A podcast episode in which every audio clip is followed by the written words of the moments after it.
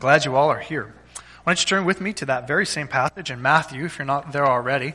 We'll be taking a look at verses 18 through 22 as we continue on in our sermon series in the Gospel of Matthew. And we are in the midst of a larger section, the third major section in the Gospel, chapters 8 and 9, which we've called the power of the King, as G- Jesus demonstrates his power uh, as the King of Kings and the Lord of Lords. This morning, we'll see that he has power over his disciples. He has power over his disciples. Just a quick note as you're turning there, was reminded to give a quick update. Uh, Katie and Doug and little Cassidy, uh, Brute Log, I believe, are home from the hospital. All of them. Uh, yeah, that's great. Pray, pr- praise the Lord for that. Um, last I talked to her was, oh, maybe Thursday, and uh, she said, yeah, we're planning on coming home on Friday. Now, I haven't verified that, but that's, that's last I heard, so I presume that they're home and, and doing well. I know they appreciate your prayers and concern, and uh, so we're grateful for that. Let's pray and then we'll dive in. Father, be with us this morning. Uh, Spirit, move among us in a powerful way and through me. Uh, guard my lips that I might teach that which is true and faithful to you and to your word, and help us to see that you uh, demand uh, power and authority uh, over us as your disciples, and it's our joy to follow you. We ask it in Christ's name. And all of God's people said together, Amen. All right, so we're in uh, chapters 8 and 9, uh, the power of the king. Thus far, we have seen in chapter 8 that Matthew has given us three miracles of power, three miracles of healing meant to demonstrate that Jesus uh, has ultimate power, right? He has healed the leper, showing us that he has power over defilement. He has healed a Roman centurion, showing us that he has power over distance. And last week we saw him heal Peter's mother-in-law, revealing that he has power even over disease. Today, we're going to see that Jesus has power over his disciples as we come to what is uh, the first of three teachings uh, by Jesus in chapters 8 and, uh, 8 and 9 on discipleship. We get three miracles and a teaching on discipleship. We get three miracles, teaching on discipleship. Three miracles, teaching on discipleship. And so we come to the very first teaching on what it means to be a follower of Christ. So here's sort of the question that I, I like to pose to you, and the question that I think our text answers for us this morning. What is the appropriate response to King Jesus? What is the appropriate response by a person when we see that Jesus has power and authority like he has demonstrated thus far, right? He has shown us that leprosy and paralysis and fever all obey the command of the king, right? If leprosy and if fever and if paralysis obey the command of the king, how much more should those who follow him and consider ourselves to be his subjects, how much more should we obey the command of our king? What is the appropriate response to such a powerful king? Well, I want to answer that in part by telling you a story of a man. You'll see him on the screen behind me.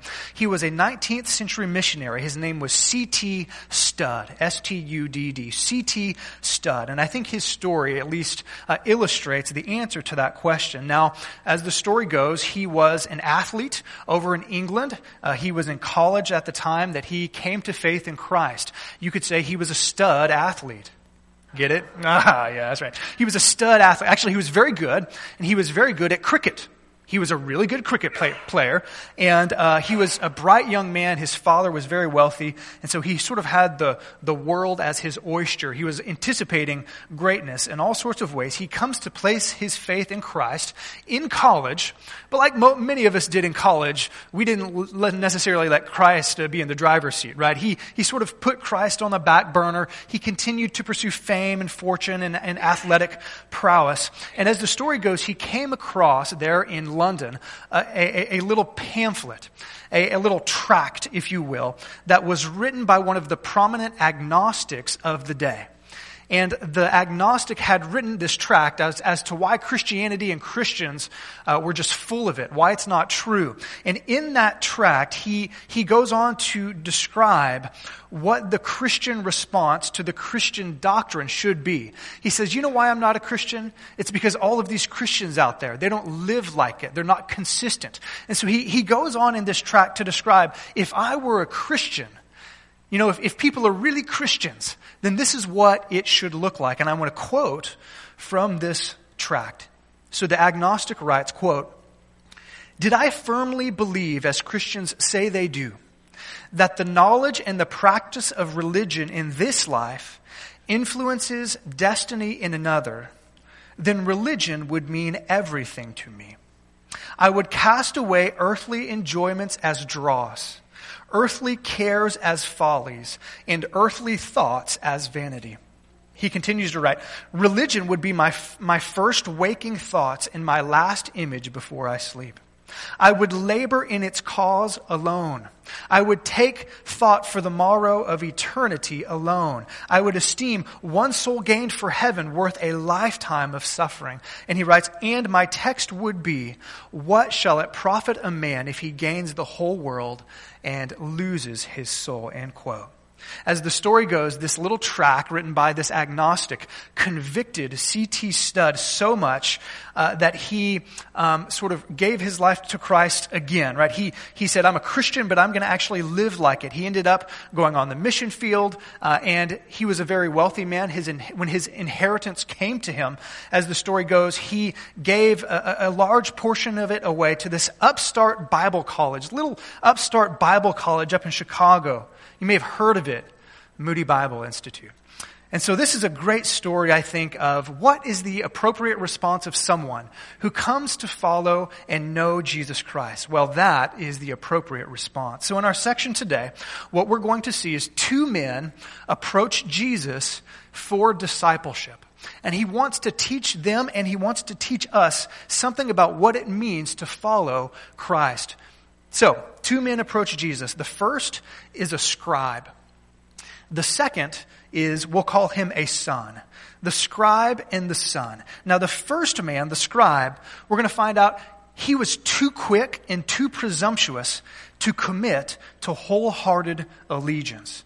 While the second man, the son, was quite the opposite. He was too hesitant to commit to wholehearted allegiance to Jesus. And here in this little section, Jesus warns us against both pitfalls to discipleship. To the first man, Jesus is going to say, stop and count the cost. Before you commit to follow me, stop and count the cost. Because Jesus is going to demand commitment without comfort. Commitment without comfort. To the second man, Jesus is going to say, follow me at any cost. Follow me at any cost because Jesus also demands commitment without compromise. Commitment without comfort, lesson number one, and commitment without compromise, discipleship lesson number two. The text is short. It, it, it, comes to us in three sections. First of all, in verse 18, we see the setting. Then in verses 19 through 20, we see the scribe. And then finally, in verses 21 and 22, we see the son. Let's dive in now to verse 18. So if you were with us last week, you remember that Jesus is in the city of Capernaum. It's on the northern side of the Sea of Galilee. Jesus is in Peter's house. And it's after dark. All sorts of people come to Jesus because they hear that he is there and he heals everyone brought to him and he casts out the demons. This miraculous display of power. Now, as the stars begin to appear and darkness begins to fully descend, Jesus notices these crowds and, and, and they were growing and the miracles were, were creating these crowds. And so he gives um, orders to his disciples to depart from Capernaum and to go to the opposite side of the lake, the opposite side of the Sea of Galilee. It was known as the, the, the Decapolis, and it was primarily Gentile in nature, as we will see next week. Verse 18, when Jesus saw the crowd around him, he gave orders to cross to the other side of the lake. Now, friends, just pause for me and ponder this. Um, Jesus sees all of the great number of multitudes that are surrounding him. His ministry is creating numbers. Uh, hundreds uh, upon hundreds of people, most likely, were crowding around uh, Peter's house. All sorts of people were coming. Jesus sees this, these, these ministry crowds. And what does he do? Does he say, let's just camp out here for a while? I'm becoming famous. Let's just stay here and see how, how big we can get. What does he do? He doesn't do that. He says, it's time to go. It's time to go. See, we think ministry success is only recorded, is only, is only uh, considered success when there are tons of people around, right? We want people to come to our church and our events and our studies and our ministries and buy our books and all that stuff. But, but Jesus apparently really isn't impressed by that, and it, I think it, it's, a, it's a good lesson even before we get into the lessons. See, ministry success is not measured entirely by numbers.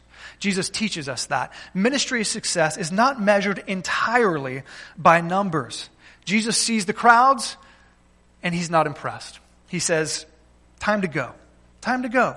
I have something else to do. So, friends, when you see the thousands upon thousands of people at a megachurch on TV, don't be overly impressed. Jesus saw large crowds, he attracted huge numbers. And here he says, It's time to go.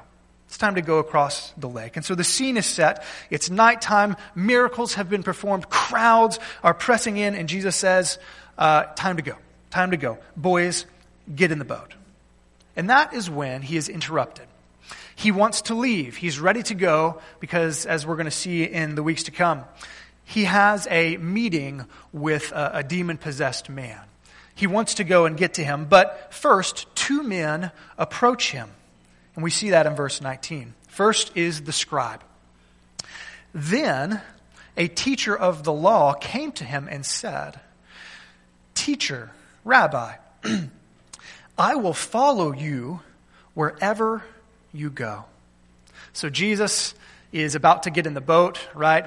They're getting ready to go across the lake. He, I can see him, his feet are wet, his robe is wet, he's about to get in, and a man runs up to him. The scribe runs up to him. Teacher, teacher, wait. Teacher, wait. I want to follow you.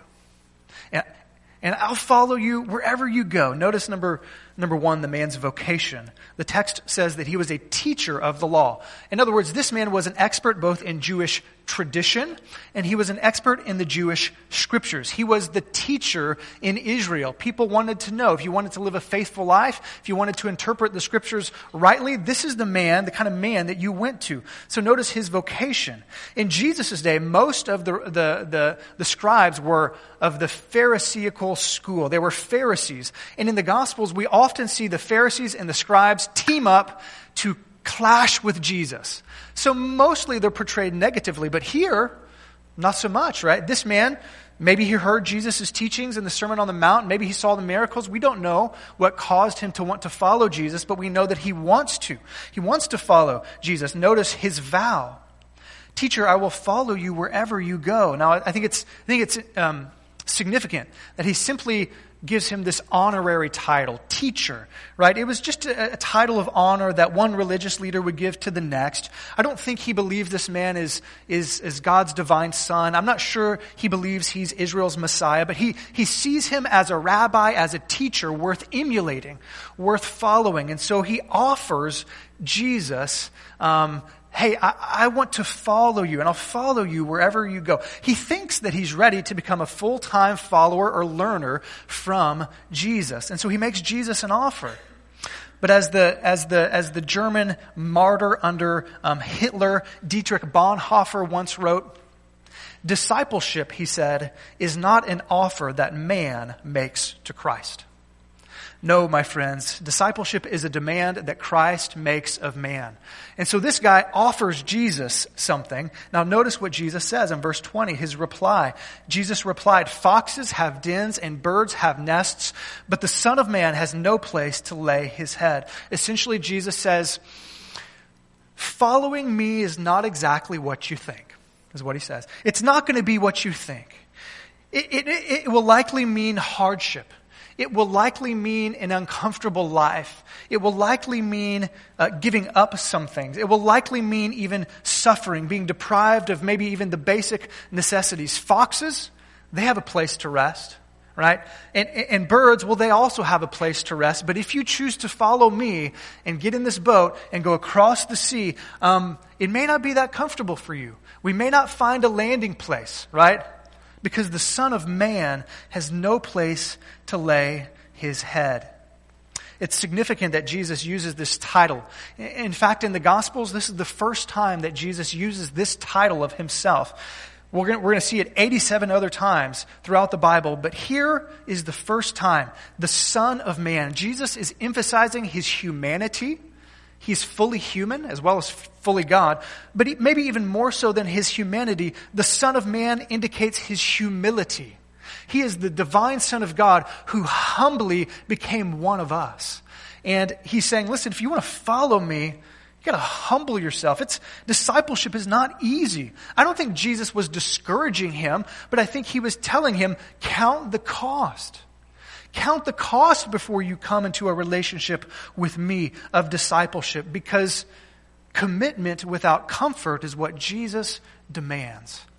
Commitment without comfort is what it means to be a follower of Christ. And so, fellow Christians, I think we need to ponder that.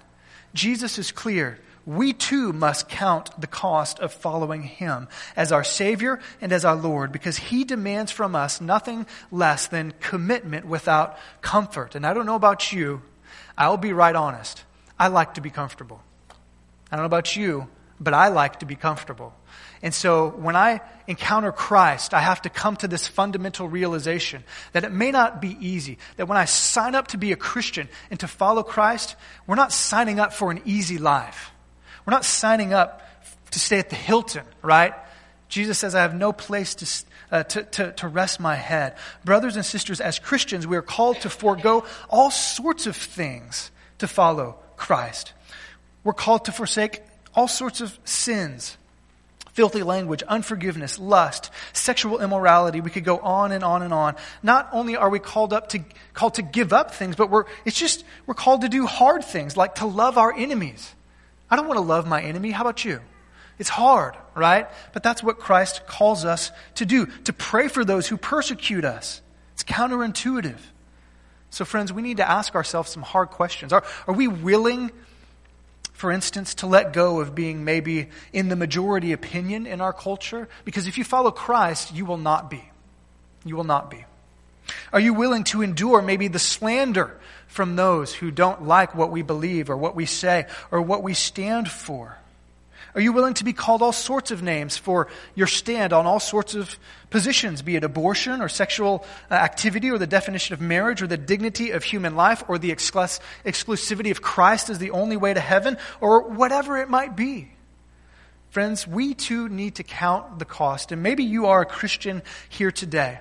You need to count the cost. Maybe you're considering becoming a Christian. We need to count the cost because Jesus said, if they treat me like this, then what?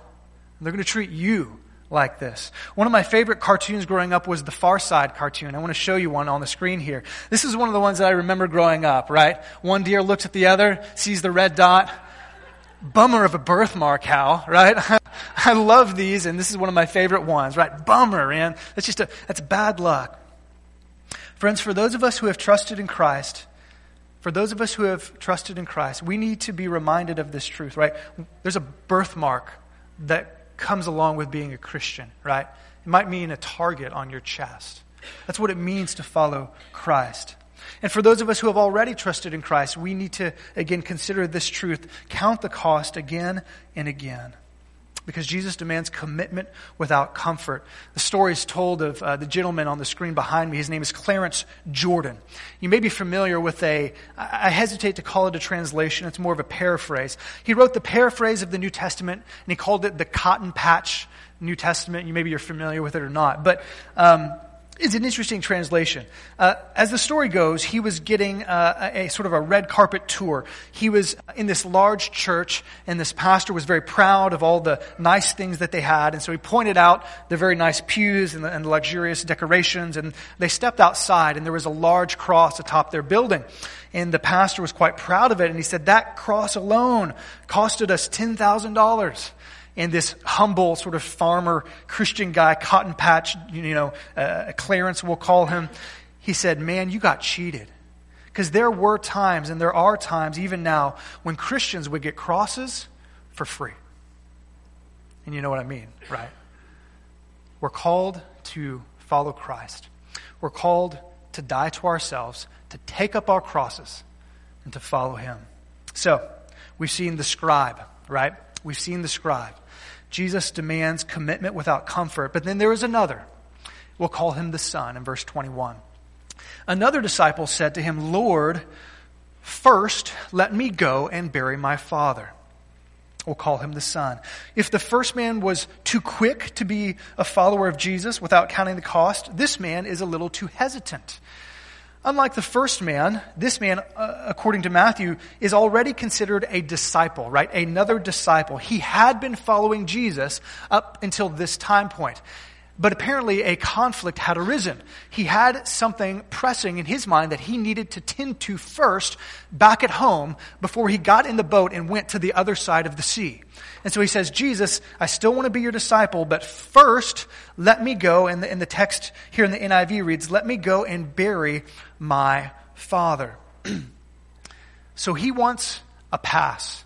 He says, Jesus, I know you're going. You're going places. You're doing things. You're going to go across the sea. I just want a, a pass just for right now until I take care of something. I had a, one of my favorite math teachers in high school. Uh, she was a great teacher. I learned a lot. But one of the things I really appreciated about her class is if for good behavior and sort of sustained academic success, she would give us what she called uh, these passes. So we got homework passes. If there happened to be a day we were uh, out late at the ball game, we could offer up a homework pass and not have to turn in our homework.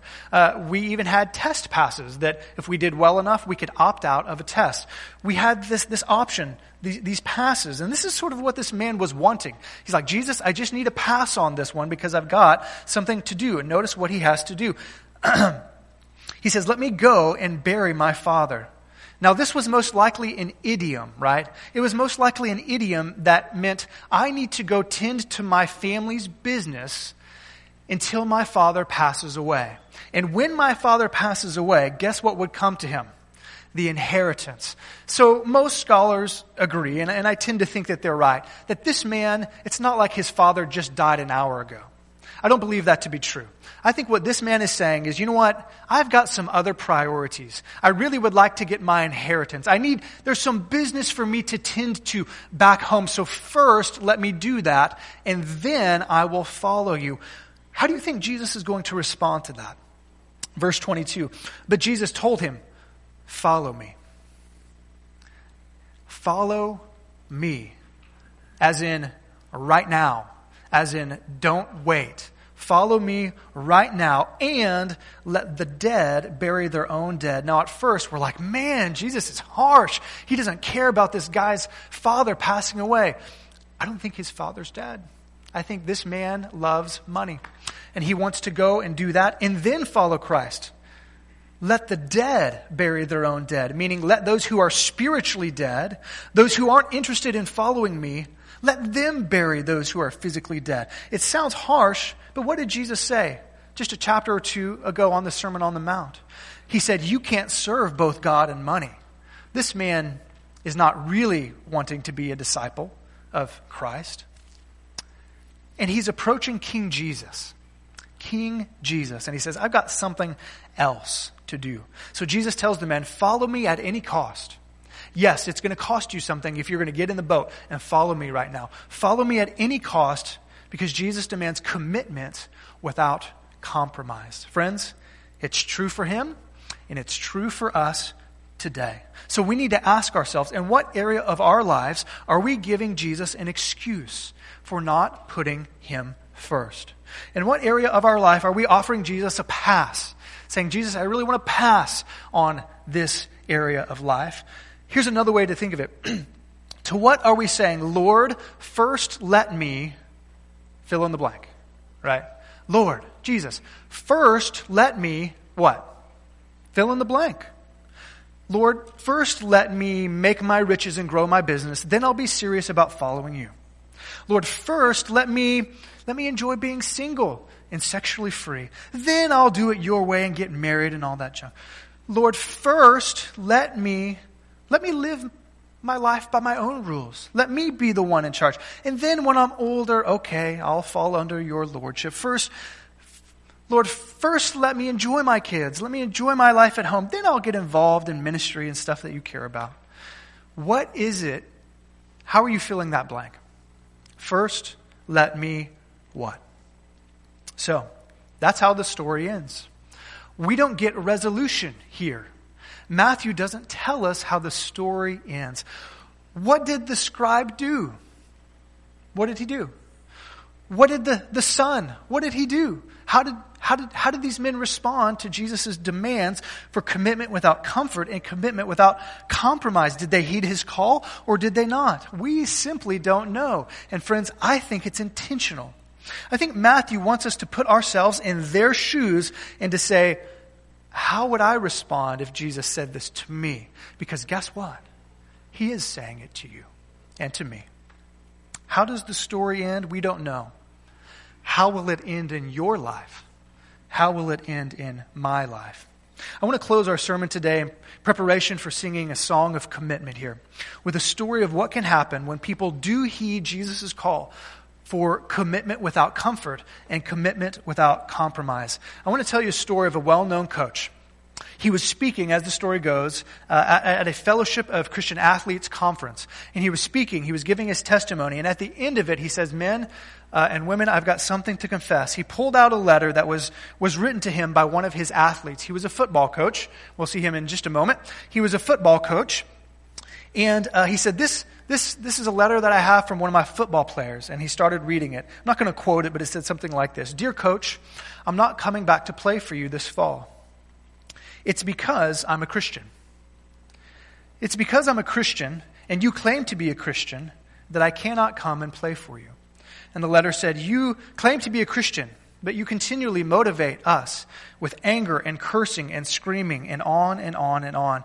And he went on to say, if I'm going to be a Christian, and if I'm going to play for a Christian, then I really want to play for one who doesn't keep Christ concealed in his vest pocket but one over which Christ is Lord over his whole life. And he put the letter in. And in that moment, this coach said, Men, I have to apologize both to God and to you and to my players because I'm a Christian, but I have not been letting Christ lead my life. And he publicly confessed his sin and repented of that. And out of that testimony, he began to talk with other men.